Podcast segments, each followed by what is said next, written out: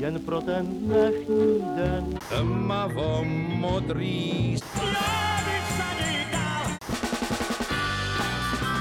Matildo, počkej chviličku. Láska je jako večernice. Vítejte u Suprafon podcastu. Milí posluchači, vítám vás u dalšího podcastu hudebního vydavatelství Suprafon a mám velkou radost, že se mnou tady na půdě Suprafonu mladý, ale velice úspěšný eh, houslista Daniel Matejča. Dobrý den, Danieli. Dobrý den. No a my se tady scházíme, protože 21. dubna tohoto roku teď vychází váš solový debit u hudebního vydavatelství Suprafon, na který jste nahrál šest sonát pro solové housle belgického skladatele Ežena Isája. Tak se samozřejmě nabízí otázka, proč padla volba při tom debitu právě na tohoto skladatele a tento cyklus? Byla to v podstatě první volba bez jakéhokoliv zaváhání. S první sonátou jsem, jsem začal už když mě bylo 12 let a pan profesor Strauss mě představil právě tenhle komplet a byl jsem tím vlastně natolik fascinovaný, že jsem potom rok co rok dokončoval eh, celý ten komplet, až když teda přišla řeč eh, o nějakém CDčku, tak eh, jsem právě neváhal a zvolil právě variantu 6 solových sonátů v Ženajze. Takže vlastně tento cyklus zrál ve vašem repertoáru poměrně dlouho, anebo postupně tedy? Je to tak, v podstatě na tom CDčku je pět let mého hudebního vývoje. Zajímal jste se také o příběh těch skladeb jako takových? Při jaké příležitosti vlastně Ežen Isai napsal? Uh, ano, uh, samozřejmě, to, to s tím se interpret seznámit musí a je to velmi důležité. Uh, každá z těch sonát je něčím jedinečná, ale samozřejmě nej, nejvýraznější v, v, těch, v tom kompletu jako celku je, je ta inspirace Bachovými sonátami a partitami mi to je tam velmi výrazné. Ano, já jsem se dočetla, že vlastně Isai byl okouzlen Bachovou hudbou a Bachovou sonátou a na základě toho skomponoval celý ten cyklus, ale je také někomu věnován. Přesně tak, každá, každá sonáta je věnovaná někomu, tedy houslovému, houslovým virtuózům a no. každá tedy eh, jednomu z nich, Přesně znamená tak. to, že každá ta sonata má také trošku jiný charakter právě proto, komu byla dedikována? Uh, nemyslím si, že, že mají každá jiný charakter na základě toho, komu byla věnována, ale je pravdou, že každá sonáta je naprosto jedinečná a unikátní. Dala by se nějak ta Isajova hudba charakterizovat, protože to je, řekla bych, impresionista? Přesně tak, je to, je to vlastně strašně snadně charakterizovatelné, protože uh, v podstatě se skutečně jedná Eh, o v uvozovkách opis ba- Bachových sonát a partit obohacené o impresionistickou uh, atmosféru a techniku, uh, a novodobou techniku. Uh, takže to je v podstatě charakteristika celého kompletu. Je to, je to Bach, je to impresionistický Bach. Co vás na té Isájové hudbě vás osobně oslovuje? Já jsem obecně jako fanoušek uh, mimo 20. století taky impresionismu a uh, je to prostě nádherná hudba a e, jako fascinuje mě ta míra, ta míra té zprávy v, těch, v každé z těch sonát. Já když o, nich mluvím, tak nejradši mluvím o, o konkrétně páté sonátě, která skutečně je nejméně bachovská a zároveň nejvíc impresionistická. A jak už názvy věd napovídají, Lze si každou z těch věd, jsou, je, dvouvětá a každou z těch věd si lze představit jako dva jednotlivé obrazy nějakých impresionistických umělců, například nevím, Monet nebo Renoira. A první věta je tedy východ slunce, kdy skutečně člověk může si představit se zavřenými, se zavřenýma očima východ slunce někdy v horách, v lese, kdy se probouzí příroda, sem tam zaspívá nějaký ptáček, sem tam vyběhne zajíc a, a druhá věta je tedy den v plném proudu, vesnická slavnost někde na nějakém náměstí eh, v malinké vesničce, mm, taky třeba v horách. To už je, to už je potom na posluchači, mm, jak si to pojme, ale eh, to, mě, to se mně na tom líbí, že je to v podstatě malba hudbou. Vy jste říkal, že je potřeba, aby interpret znal ten příběh jednotlivých skladeb. Znamená to, že i obecně při studování repertoáru se zajímáte o ty jednotlivé příběhy a o to, co se kolem té skladby, jaký příběh se tam odehrává a za jakých okolností třeba to vznikalo? Považujete to ano, za Ano, za mě to je klíčové, protože když, eh, když interpret předvádí skladbu nějakého skladatele, tak uh, on v podstatě není ta hlavní, ta hlavní postava toho koncertu, je to právě skladatel, který do té skladby ukryl nějakou zprávu vyprávu, nějaký příběh, který my v podstatě vyprávíme. A proto je strašně důležité to znát, aby potom posluchač poznal, co chtěl ten skladatel říct a co my chceme mu pomoct říct. Ve velké většině řada skladeb, které interpreti hrají, už byly před nimi někým nahrány. Zajímají vás třeba také nahrávky těch skladeb, které vy studujete, posloucháte je třeba ze studijních důvodů, nebo se vůbec nechcete nechat ovlivnit? Uh, já poslouchám, eh, samozřejmě, že poslouchám nahrávky skladeb, které studuji spíše za, za účelem nějaké jako inspirace. Uh, třeba mě to, něco se mi líbí od těch daných umělců a něco mě třeba například odrazuje tak eh, tomu potom nevěnuji až takovou pozornost, ale inspirace je důležitá. Eh, na tom CD, které tedy, jak jsem říkala, vychází 21. dubna u hudebního vydavatelství Suprafon, je kromě těch Isájových šesti sonát ještě skladba současné české skladatelky Jany Verešové. Eh, jak k tomu došlo? Jak se tam ta skladba objevila? Proč? Eh, je to v podstatě takové obohacení, eh, taková jako skladba gratis k tomu, k tomu CDčku. A ona je, ona je velmi úzce spojená s eh, Izajem, protože tak jak Izaj byl posedlý Bachem, tak tak i Jana v podstatě v té skladbě posedla Izajem. Je to takový hezký řetěz. A konkrétně tedy cituje uh, druhou sonátu, jmenuje se to Obsession 2 a první věta z druhé sonáty se taky jmenuje Obsession a e, mimo to, že cituje tu první větu z druhé sonáty, tak cituje také ten slavný e, chorál Dies Irae, který je velmi výrazný v té, v té skladbě od Jany. A je to, je to celkově nádherná věc a věřím, že se to bude posluchačům líbit. To vzniklo na zakázku? Přesně tak, to vzniklo. Na zakázku vaší nebo suprafonskou? Uh, nějak do, dohromady jsme se domluvili. Je to výhoda a respektive Konzultoval jste s autorkou tu skladbu a je to výhoda, když můžete přímo s autorem nad tou skladbou sedět? Jo, jednou, uh, jednou se jsme se sešli na Hamu všichni, já, pan profesor a Jana a probírali jsme to, hrál jsem jí to. Uh, je, to, je to super, když ten skladatel žije, protože jako si potom člověk může se ho zeptat, jak to myslel, když to třeba není jednoznačné. A a je, je to velká výhoda a, a rád jsem to hrál a rád jsem to studoval a Jana to napsala krásně. Tohleto CD vy jste si vlastně, tak říkajíc, nadělil ke svým osmnáctinám, které budete mít 30. dubna, nebo které máte 30. dubna tohoto roku, takže samozřejmě velká gratulace a přejeme hodně úspěchů na té vaší krásně rozjeté kariéře. Já jsem říkala, že Děkuji. vy jste už eh, velmi úspěšný na ta léta, která máte, máte za sebou celou řadu úspěchů soutěžních. Ty samozřejmě nevypovídají o všem, ale uh, ukazují, že ten interpret už má něco za sebou, takže ať bychom začali přeskočíme ty dětské soutěže, ale začneme Kociánovou soutěží, uh, Telemanovou soutěží, Končetino Praga, tam jste byl ve finále v roce 2020. Rok 2021 jste zvítězil ve soutěži Virtuosos V4+.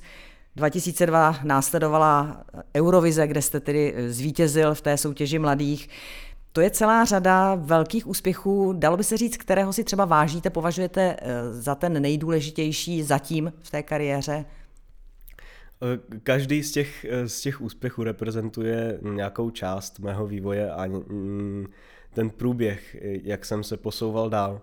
Ale největší z těch úspěchů je rozhodně Eurovize protože to, uh, to je veliká věc a, a i, ten, i to hraní samotné a celá ta, celý ten průběh té soutěže byl vlastně strašně příjemný a velký zážitek. Uh, ten, ten sál v té Francii byl hm, dechberoucí, bylo to obrovské. Já jsem nikdy v ničem podobně velkém nehrál. A, a i kolektiv byl parádní, hrál jsem Šostakoviče, takže prostě oblíbená hudba k tomu všemu. Všechno, všechno do sebe tak krásně zapadalo, že to byl jako mimo největší úspěch, jeden z největších zážitků. To vaše finálové vystoupení je stále vidět na YouTubeovém kanálu. Já jsem se samozřejmě na něj také dívala. Bylo to opravdu uchvatné, ta atmosféra byla úžasná a vaše hra skutečně přesvědčila nejenom posluchače, ale především také porotu, kdy jste tedy zastouženě zvítězil. Nicméně mně připadá, že ten Šostakovič, vy říkáte oblíbená hudba, ale to není úplně to nejtypičtější, co by si člověk představil pod eh, houslovým koncertem. Samozřejmě se nabízí eh, především Čajkovský, Mendelssohn, Bruch. Proč zrovna ten Šostakovič? Uh, zrovna do té, do té Eurovize jsem šel s tím Šostakovičem právě z tohohle důvodu, že když si člověk řekne houslový koncert, tak si rozhodně nepředstaví Šostakoviče. A mm, tím, že to je mně velmi blízká hudba a že ji hraju nejradši, nej, nejradši a myslím si, že, eh, že tu zprávu dokážu předat eh, poměrně spolehlivě, tak uh, jsem měl tu odvahu to vzít do televize a ukázat lidem, že skutečně neexistuje na světě jenom Carmen a šavlový tanec a podobné v podstatě dneska už mainstreamové, jako mainstreamový druh klasické hudby. Uh, byl to trošku riskantní tah, co se týče uh, soutěže, která je vysílaná do televize, ale zafungovalo to. Vy už jste trošku naznačil, kam vás srdce táhne v té muzice, ke kterému období nebo ke kterým autorům, tak co je to gro toho vašeho repertoáru? Mm, obecně nejradši hraju hudbu 20. století, je to eh, Šostakovič, Bartok, Prokofiev. To je mně hudba velmi blízká a ono se to pak promítá i mm, do jiných, jako i třeba do volného času, kdy jako mimo klasickou hudbu třeba se rád věnu jazzu, nebo, nebo ho i poslouchám a uh, je to, to 20. století je mi prostě strašně něčím blízké a baví mě ta rozmanitost té hudby. Že to není všechno, všechno stejné a každá, každá něčím jedinečná. Samozřejmě jako není to jenom ve 20. století, ale já jsem tím 20. stoletím nejvíce fascinovaný. Jak už jsme říkali, tak vy jste prošel celou řadou soutěží, už jste se potkal také s celou řadou významných osobností. Dalo by se říci, kteří vás třeba ovlivnili, nebo na která ta setkání rád vzpomenete? To je těžko říct. Eh, nejvíc mě v životě ovlivnil pan profesor a je to pro mě největší osobnost. je těžko, těžko říct, eh, s kým jsem se setkal, kdo by mě vyloženě ovlivnil asi, asi mě nikdo jako moc neovlivnil, spíše jenom jsme se potkali a bylo to krásný. Byl jsem na koncertech uh, spoustu světových houslistů jako Wengerová a Kavakose, tak s nima jsem se potkal a vyfotil, ale uh, nikdy jako mě nikdo tolik neovlivnil jako pan profesor. Když už jste se dotkl těch velkých houslistů, jsou třeba někteří, kteří jsou vám blízcí způsobem hry, nechci říct tady přímo vzory, ale kteří jsou vám blízcí tím způsobem hry, ať už v minulosti, anebo z těch současných? Tak já jsem vyrůstal v podstatě na nahrávkách Gidona Kremera. To je v podstatě asi můj jeden z nejoblíbenějších, možná klidně nejoblíbenější klasický houslista. On totiž se nebo, nebál uh, riskovat a dělat jiné věci. Nahrál krásnou desku Piazzoli, to je moje oblíbená deska. Uh, Piazzoli právě to jsou nejlepší úpravy. Uh, mám rád Kavakose, ten, to je pro mě interpret 20. století. Uh, hodně se u něj inspiruju, když si vstavím vlastní interpretaci. A z novodobých houslistů, z těch mladých je to asi Hadelich, to je podle mě dnešní jako špička. No. Vy jste tady několikrát zmínil pana profesora, míníme tím tedy pana profesora Ivana Štrause, u kterého studujete momentálně na HAMu, ale vy jste se s ním potkal poměrně už v záhy ve svých začátcích. To bylo asi šťastné propojení. Bylo, bylo. Eh, bylo mě snad 6, možná 7 let, když jsme měli spolu první hodinu a on mě, on mě v podstatě jako vychoval hudebně, takže eh, ten jeho, jeho pohled na hudbu obecně na svět je mě strašně blízký. Vám, jak už jsem eh, zmiňovala, je tedy právě teď 18 let. Eh, máte celou kariéru před sebou, ale velký kus repertoáru už máte tedy nastudovaný. Přeci jenom v těch začátcích ovlivňuje toho interpreta pedagog. Jak je to tedy se stavbou repertoáru? Radíte se s panem profesorem, nebo už vám nechává volnou ruku s tím, že už ví, že jste vyspěl natolik, že víte, kudy se budete ubírat? On mě většinou nechává volnou ruku, co se týče například výběru houslového koncertu, který chci momentálně nastudovat. Samozřejmě samozřejmě se mě snaží trošku postrčit směrem k té hudbě, kterou by měl třeba hrát každý, eh, takže samozřejmě se mnou dělá takovou tu v úvozovkách povinnou jízdu, eh, která třeba mě nebaví natolik jako, jako to 20. století, jako ten Šostakovič například. Ale, ale většinou, většinou se hezky shodneme a, a funguje to hezky spolu. Když se vrátím ještě k té desce, na jaké housle jste nahrál vlastně to CD? Uh, nahrál jsem to na housle uh, Josef Gali, Galiano Filius, jsou z roku, pokud se nemýlím, 74, 1774. a, a ty mám půjčené ze státní sbírky. Mm-hmm. Máte ještě nějaké housle jiné, na které hrajete, respektive máte tedy výběr? Mám ještě jedny, mm-hmm. mám ještě jedny půjčené z Hamu a to je Karel Boromejský dvořák z roku 1906 a na ty hraju výhradně s orchestrem, protože jsou průraznější než než Galliano, akorát eh, ten Galliano je mnohem barevnější, takže na něj jsem právě nahrál eh, album a na něj hraju například solově nebo komořinu. Hmm, to jsem se právě chtěla zeptat, nakolik vlastně ovlivňuje výběr houslí ten repertoár obráceně. Zmiňoval jste komořinu, jaký máte k ní vztah? Uh, moc rád hraju komořinu. Uh, máme kvarteto, uh, Sukovo smyčcové kvarteto, které vzniklo poměrně nedávno. Je to tedy se spolužáky z Hamu. A samozřejmě ještě to není, teprve to rozjíždíme, ale všichni, předpokládám, bychom se tomu rádi naplno věnovali, protože to všichni hrozně rádi hrajeme. Hmm. Taky jste naťukl, že máte rád jazz jako posluchač, anebo ho také sám hrajete? Uh, I jako posluchač, i jako interpret. Já o vás vím, že vy kromě houslí ovládáte taky klavír, máte rád bicí, i na ně hrajete? Je to tak, tyhle dva nástroje, tedy z těch bicích, uh, konkrétně to vibrafon, uh-huh. uh, ale další, další jako taky. A z těchto těch, tyhle ty dva nástroje mám zejména právě kvůli tomu jazzu. Já jsem sem, samozřejmě docházel jsem do Zušky a e, nějakých deset let jsem se oba nástroje učil. A na klavír jsem hrával normálně klasiku a potom v covidu, když e, bylo hodně volna, tak mimo jiné aktivity jsem taky začal rozvíjet nějaké jako jazzové cítění a došlo to vlastně do toho stádia, že dneska e, většinou, když je na koncertě klavír, tak e, přidávám většinou nějakou vlastní úpravu na jazzový standard eh, nebo cokoliv, co mě napadne. Ano, jazz, jazz je hodně také o improvizaci.